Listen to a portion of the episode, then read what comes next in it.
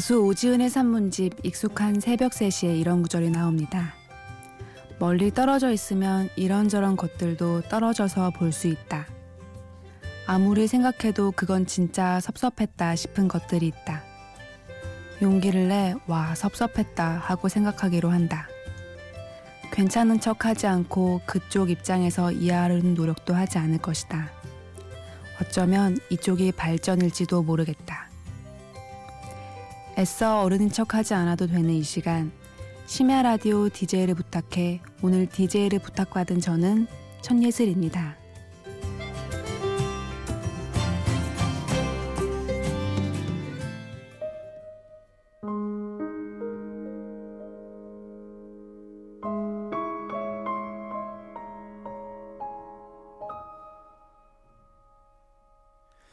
그밤 달이 조명되던 밤 네, 오늘의 첫 곡으로 멜로망스의 그 밤 듣고 오셨습니다. 안녕하세요. 저는 천예슬입니다. 현재 이미지 컨설턴트로 일하고 있습니다. 사람들이 많이 물어봐요. 저기 이미지 컨설턴트가 대체 무슨 일을 하는 거예요? 이미지 컨설턴트는 사람들이 자기 자신만의 개성과 장점을 찾아서 이를 때와 장소에 맞게 활용하게끔 도와주는 일을 하는 사람이에요. 자신의 가치를 알고 자신을 사랑할 때 타인을 사랑하고 존중할 수 있다고 생각해요.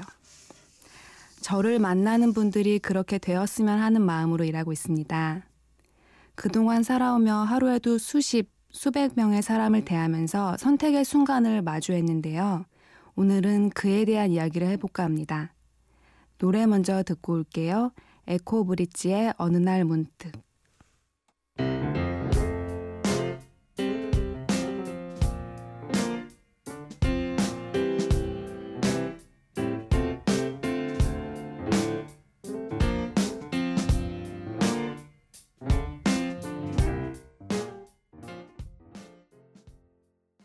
에코브릿지의 어느 날 문득이었습니다. 제가 이 곡을 처음 들었던 것도 어느 라디오 프로그램이었어요. 대학생 때 잠시 영국 런던에서 어학연수를 한 적이 있었고 학교를 졸업하고 외국에서도 일을 한 적이 있었는데요. 심야 라디오가 그 나라에서는 초저녁 시간이었어요. 그때 어느 라디오 프로그램에서 이 노래를 들은 이후 이 노래를 들을 때마다 처음 들었던 커피 한 잔 들고 걷는 즐거운 장면이 떠올라요. 저는 아메리카노를 정말 좋아합니다. 이젠 좀 색다른 걸 마셔볼까 싶어서 몇 분을 계산대 앞에 서 있다가도 결국 아메리카노 따뜻한 거 한 잔 작은 거요 이러곤 해요. 그리고 저는 어렸을 때부터 옷을 정말 자주 많이 샀었는데요. 지금은 정말 상상도 못할 스타일, 스타일을 다 시도해봤죠. 동대문부터 백화점 브랜드 가리지 않고 다 입었어요. 그래서 이젠 알죠. 이런 옷은 분명 한철이 지나면 내가 안 입겠구나. 나와 어울리지 않는구나. 하고 이제는 쇼핑할 때 걸리는 시간과 비용도 줄이고 저와 잘 맞는 것을 골라요. 한편 그렇기 때문에 20대 중반 이후로는 제 스타일에 크게 못 벗어나는 것도 있더라고요. 이런 시행착오를 겪으면서 습득한 저만의 쇼핑 팁 말씀드릴게요. 우선 저는 쇼핑을 가기 전에 꼭 옷장을 한번 열어보고 나가요. 내가 어떤 옷이 있는지 훑어보는 것이죠. 그렇지 않으면 분명 또 집에 있는 같은 스타일, 같은 색의 옷을 사거든요. 그 다음 쇼핑하러 가기 전 색을 정해요. 예를 들면, 아, 오늘은 노란색 스커트를 사고 말겠어 하고 나가면 다른 것들 안 보이고 딱 그 노란색만 보이거든요. 그래서 계획한 것만 살 수 있죠. 쇼핑은 또 혼자 가는 것이 좋고요. 마지막으로 티셔츠는 스파 브랜드나 온라인 쇼핑몰에서 그리고 재킷이나 코트 같은 아우터류는 저쪽에 있는 뭐 가산 디지털 단지에 있는 아울렛에서 사요. 옷을 살 때 가장 많은 돈을 투자해야 하는 것은 재킷이에요. 왜냐하면 핏이 딱 떨어지는 좋은 자켓 하나는 원피스, 블라우스, 티셔츠와 함께 다양하게 어우러져 입을 수 있거든요. 그렇기 때문에 자켓에 가장 많은 투자를 해야 해요. 자기 자신에 대해 잘 안다고 해도 선택은 여전히 어려운 것 같아요. 이쯤에서 노래 두 곡 이어서 듣고 오겠습니다. 페이퍼컷 프로젝트의 페이퍼컷, 노리플라이의 컴마.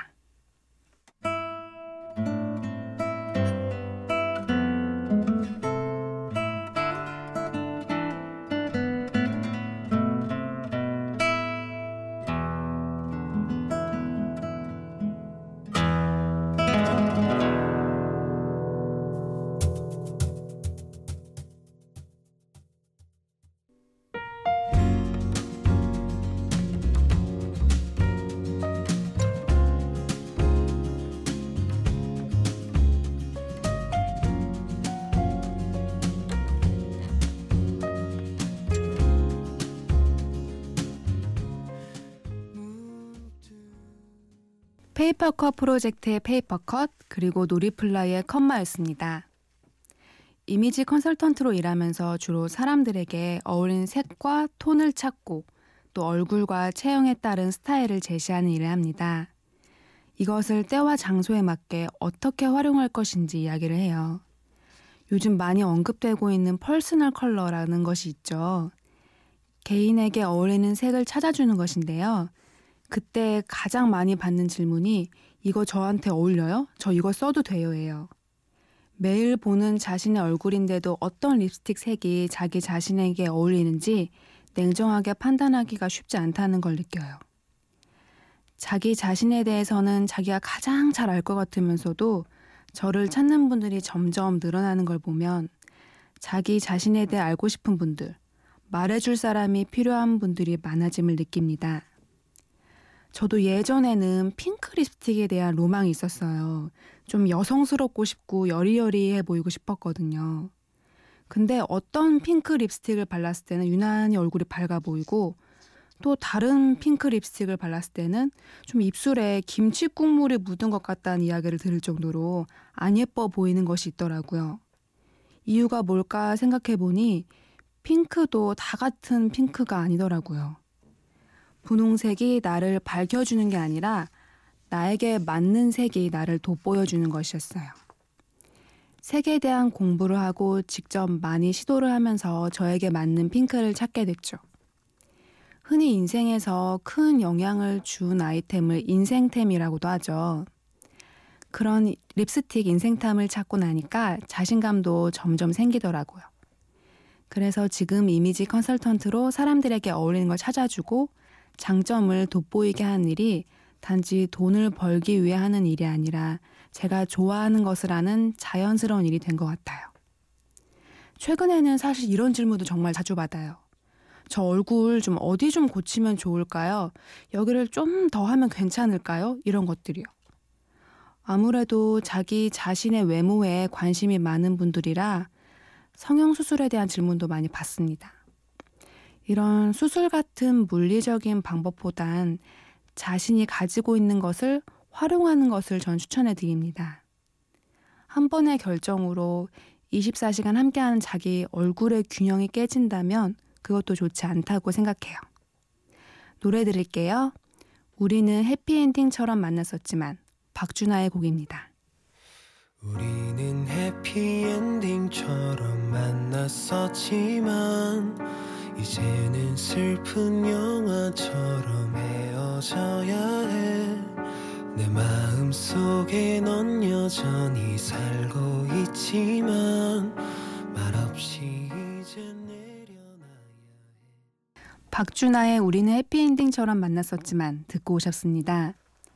방금 들으신 노래 가사 중에 이런 구절이 나옵니다. 그때 우리 조금만 어리지 않았다면. 저는 이 부분을 듣고 굉장히 먹먹했어요. 지난해부터 슬슬 주변 사람들이 결혼을 하기 시작했어요. 결혼을 한 친구들에게 저는 물어봅니다. 어떻게 하면 이 사람과 결혼하고 싶다는 마음이 생겨요? 이렇게 물을 때마다 그들은 말해요. 그냥 결혼이 하고 싶을 때 옆에 있는 사람과 하는 게 결혼인 것 같다고요. 인생에서 좋은 배우자를 만나고 결혼을 결정하는 것만큼 또 중요한 일이 없다고 느낍니다. 저의 친한 친구 중에 자신의 일을 정말 중요하게 생각하는 친구가 있어요. 그 친구가 최근 결혼을 하면서 본인이 정말 좋아하는 일을 다 그만두고 남편을 따라 외국에 나가 살게 됐거든요. 그 친구가 말하기를 자신은 정말 주부가 될지 몰랐다고 본인이 한 선택이 아니라 상황에 따라 어쩔 수 없는 선택을 당한 것이지만 의외로 만족한 삶을 살 수도 있다는 말을 하더라고요. 내가 선택하지 않아도 행복할 수 있다고. 그래서 최근 그 친구를 직접 만나고 왔어요. 직접 어떻게 사는지 보니 왜 그런 말을 하게 됐는지 구구절절 설명하지 않아도 알 것 같았어요. 여러분 인생에서는 자신의 의지가 아닌 상황이 만든 선택 있으셨나요? 노래 듣고 오겠습니다. 박원의 나를 좋아하지 않는 그대에게 규현의 멀어지던 날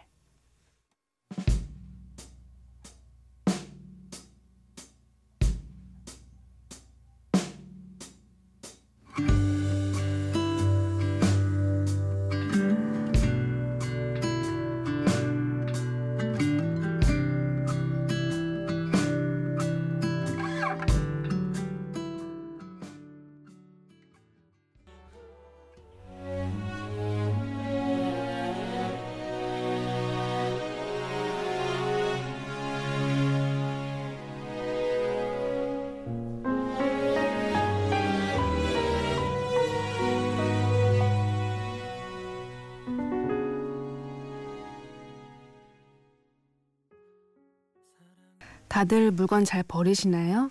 저는 물건을 정말 잘 못 버리는 편이에요. 특히 핸드폰 속 사진을 정말 잘 못 지워요.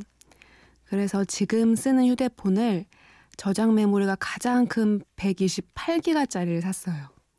핸드폰 속 사진을 지우고 싶지 않았거든요. 지우면 없었던 일이 되는 것 같아서요. 돈을 잃어버리는 것보다 실수로 사진을 지우는 게 더 슬프고 절망적이에요. 이 이야기를 다른 친구들한테 말하니 놀라더라고요. 그걸 안 지우고 다 가지고 있냐고. 사람마다 이런 것에도 가치관이 다르다는 걸 느낍니다. 저는 결단력이 빠른 편이라는 소리를 자주 들어요. 가치관이 조금 확고한 편이거든요. 그래서 저의 가치관과 맞지 않다 싶은 것은 선을 확실히 긋고 맞다 생각하는 것은 제가 조금 손해를 보거나 힘들더라도 과감히 그 길을 선택합니다.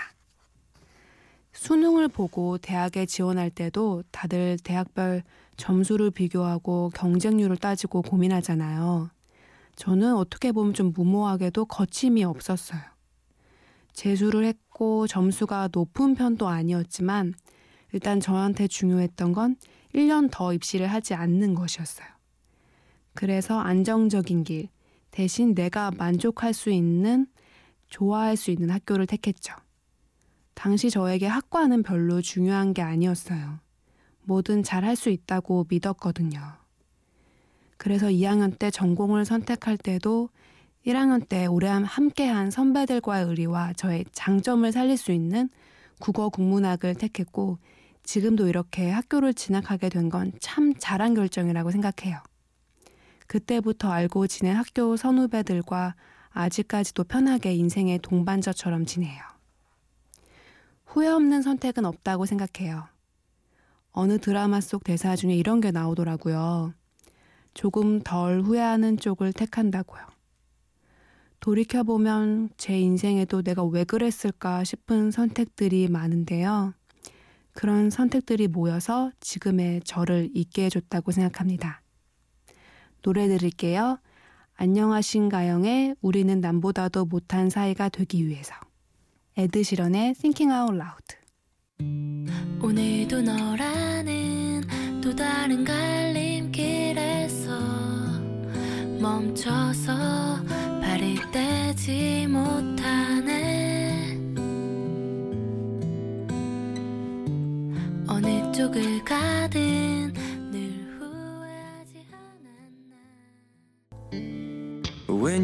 legs don't work like they used to before. And I can't sweep you off of your feet. Will your mouth still remember the taste of my love? Will your eyes still smile from your cheek? 저는 취미가 악기 다루는 것이에요. 어렸을 적에 특히 여자아이들은 부모님이 피아노를 배우라고 많이들 말씀하시잖아요. 그때는 방 안에 이렇게 가둬놓고 피아노를 연습시켜서 오히려 좀 반발심이 생겼죠. 그런 거 있잖아요. 억지로 하라고 하면 더 하기 싫은 거. 연습을 하면 이렇게 몇 번 연습했다고 표시를 해 가는 게 있었는데요. 연습하는 게 너무 괴로워서 거짓말로 연습했다고 표시하고 레슨 받으러 간 적이 많았어요. 근데 또 선생님들 눈엔 다 보이죠. 연습 안 한 게 다 보이니까 혼나고. 그때는 제가 평생 피아노를 치면 살줄 알았거든요. 그러면서 점점 피아노가 애증의 존재가 된 것 같아요. 그러다 초등학교 5학년 때였을까요? 집안 경제 사정이 많이 어려워져서 작은 집으로 이사를 가며 집에 있던 피아노를 팔게 됐어요. 그때 엉엉 울던 기억이 아직도 나요. 그래서 그런지 20대가 되고 어떻게든 악기를 계속 다루려고 노력을 했던 것 같아요. 잘하진 못해도 전자 건반을 사서 집에서 두들기기도 하고 공부를 하고 일을 하면서도 시간이 잘 안 나도 잠을 줄여서라도 어쿠스틱 기타도 배워보고 공연도 자주 보러 다니고 최근에는 일 때문에 바빠서 기타를 거의 못 잡았네요. 혹시 저의 기타 선생님이 이 방송을 듣고 계신다면 정말 죄송합니다. 제가 정말 좋아하는 뮤지션은 존 메이어예요. 2년 전쯤인가 한국에 와서 공연을 한 적이 있어요. 그때 그 전율이 생생한데요. 좋은 소리, 좋은 음악을 들었을 때 스트레스가 풀리기 때문에 서서 공연을 보느라 다리 아픈 것쯤은 문제가 아니더라고요. 어떤 취미 생활을 하는지도 본인의 선택이죠. 무심코 하는 취미 생활에도 자신의 성향과 인생이 담겨 있는 것 같다는 생각을 하게 됩니다. 노래 듣고 오겠습니다. 오늘의 라디오의 철수의 인생. 어김없이 12시에 일어나 쓰린 배를 붙잡고 늦은 밥을 먹고 어제 일이 기억 안 나 괴로워하면서 마음을 고쳐먹지 지난해 특성화 고등학교에 취업 강의를 하러 간 적이 있어요. 학생들의 모의 면접을 봐주고 자기소개서를 수정해 주다 보면 저의 취업 준비생 시절이 많이 생각나요. 대학생 때 저는 국어 국문학을 전공했는데요. 아르바이트해서 모은 돈으로 처음으로 유럽 배낭여행을 다녀왔어요. 그때 가장 많이 느낀 것이 제가 외국어를 조금 구사할 줄 안다는 게 이렇게 다양한 사람과 이야기를 나눌 수 있고 경험을 할 수 있는 인생의 폭이 달라진다는 것이었어요. 그때 이후 외국에 나가서 일하고 싶은 마음에 학교 졸업 후 외국 항공사에 입사하기 위해 계속 면접을 봤지만 결과는 연이은 탈락. 취업이나 다른 면접을 보시는 분들이라면 느끼셨을 텐데 사실 면접이라는 건 답이 없잖아요. 당시 내 기분, 그 면접관 기분과 운도 많이 작용을 하고 언제까지나 아르바이트 하면서 면접을 볼 수는 없고 통장 잔고가 없어서 친구 만나는 것도 피하게 되더라고요. 근데 어느 날 문득 제 마음을 바꾸게 된 계기가 있었어요. 지금 내가 울상을 하고 다니나 웃고 다니나 결과는 크게 달라지지 않으니 그냥 이왕이면 그냥 웃고 다니자. 그렇게는 별일이 없어도 항상 그냥 웃고 다니니 주변 사람들도 좋은 일 있냐고 예뻐졌다고 말을 해주고 그러면 또 제 기분이 좋아지니까 더 웃게 되고 하고 싶은 일을 하기 위해 이 길을 계속 가도 된지는 사실 본인이 제일 잘 알죠. 어려운 시기일수록 자신을 믿어야 하고 내가 가는 길에 대해 믿음을 갖는 게 중요하다고 생각합니다. 어느새 마칠 시간인데요. 마지막으로 고른 노래는 존박의 그 노래입니다. 지금까지 저는 천예슬이었습니다. 함께 해주셔서 고맙습니다. 아무리 피하려 해도 귀에 걸리는 음 우리 그토록 듣고 함께 불러대던 그때 그 노래.